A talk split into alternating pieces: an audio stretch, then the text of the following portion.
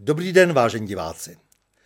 Jak dlouho ještě budeme následovat amerického krysaře, a to i v té nejpokleslejší podobě?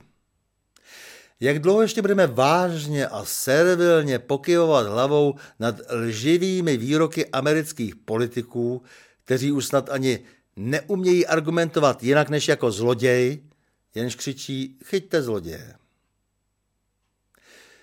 Jak dlouho ještě budeme z vlastního rozpočtu platit neziskovky, které pod diktátem amerických institucí a skrze naše ochotné poskoky prosazují v zemi zájmy americké oligarchie. Takovým zájmem je například i válka na Ukrajině. A já bych proto v této souvislosti chtěl dnes upozornit na jednu neuvěřitelnost.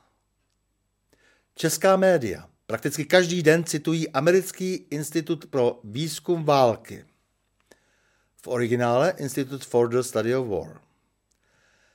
Rozeberme si krátce, o jakou instituci se jedná. Je to nezisková organizace, stejně jako třeba náš člověk v tísni, no, což je konec konců prax prostá americká agentura také.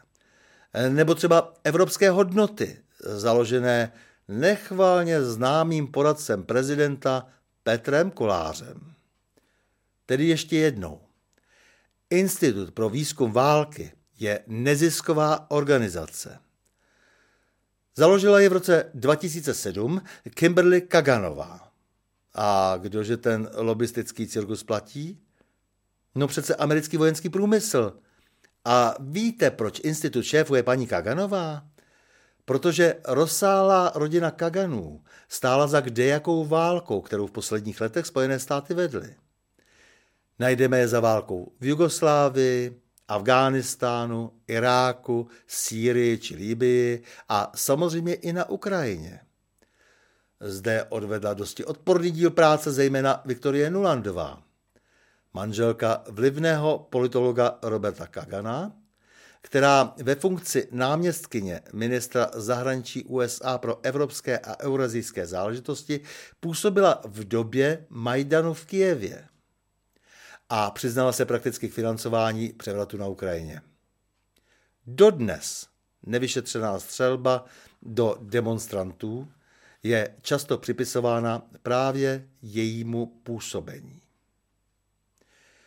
Jinými slovy, rozsáhlý klan Kaganů a výčet jmen zapojených do nejrůznějších svinstev by byl opravdu dlouhý. Žije ze smrti jiných, z organizování válek, je slouží především jim. Kaganové byli zapojeni do administrativy všech nedávných amerických prezidentů a podíleli se na politice diktátu USA všem, kdo by snad chtěli dělat vlastní politiku nepoplatnou Americe.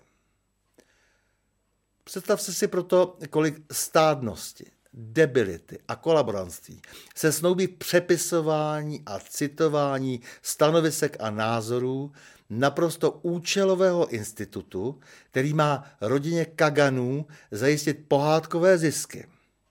Institutu, jenž nemá právo na absolutně žádnou autoritu a má být spíše zkoumán jako nástroj propagace válečného šílenství. Institut páchne krví a s ním i jeho stanoviska.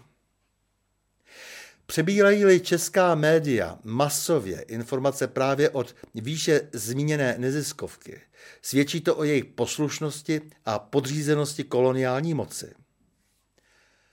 Narazíte-li proto při své snaze opatřit si v jazyce českém znalosti o vývoji války na Ukrajině a nejenom tam, vězte, že informace přebírané z Institutu pro výzkum války slouží americkému vojensko-průmyslovému komplexu a zejména rostomilé rodině Kaganů.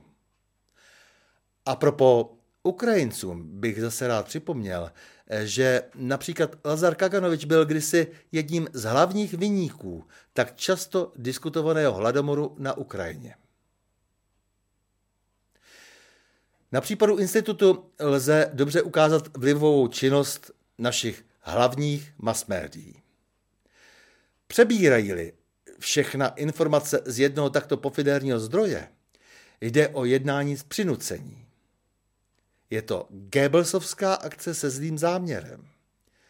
Naše mainstreamová média se tak podřizují přímo ziskuchtivým americkým zbrojařům a představitelům té nejtemnější tendence mezinárodní politiky.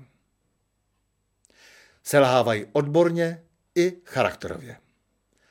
A k dovršení všeho nejeví nejmenší ochotu omluvit se, jestliže informovala celé měsíce své diváky, posluchače či čtenáře lživě a náhle vyjde najevo, že například ukrajinská ofenzíva nebyla oproti zdejším tvrzením úspěšná. A protože naši novináři hlavního proudu jsou zbabělí a často až nesvéprávní, převezmou zprávu s opačným tvrzením opět nejlépe ze zahraničního, zejména amerického média, aby nemuseli nést osobní odpovědnost. No a pak se tváří jako by nic. Pro nás z toho vyplývá, že bychom se měli naučit jejich mizernou a propagandistickou práci ignorovat a na vyslovené lži upozorňovat spoluobčany, kteří doposud věří všem těm posvěceným hlásným troubám. Vážení a milí, mějme se rádi, nepřátel se nelekejme a na množství nehleďme. Těším se na další setkání s vámi u pokračování cyklu O čem se mlčí.